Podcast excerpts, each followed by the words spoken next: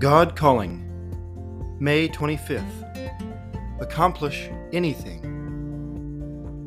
There will be no limit to what you can accomplish. Realize that.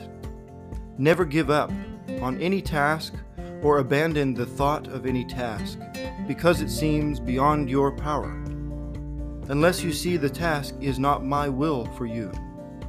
This I command you. Think of a tiny flower shoot in the hard winter ground. There is no certainty that even when it has forced its weary way up, the sunlight and warmth will greet it. This must seem to be a task beyond its power. But with the inner urge of life within the seed compelling it, it carries out that task.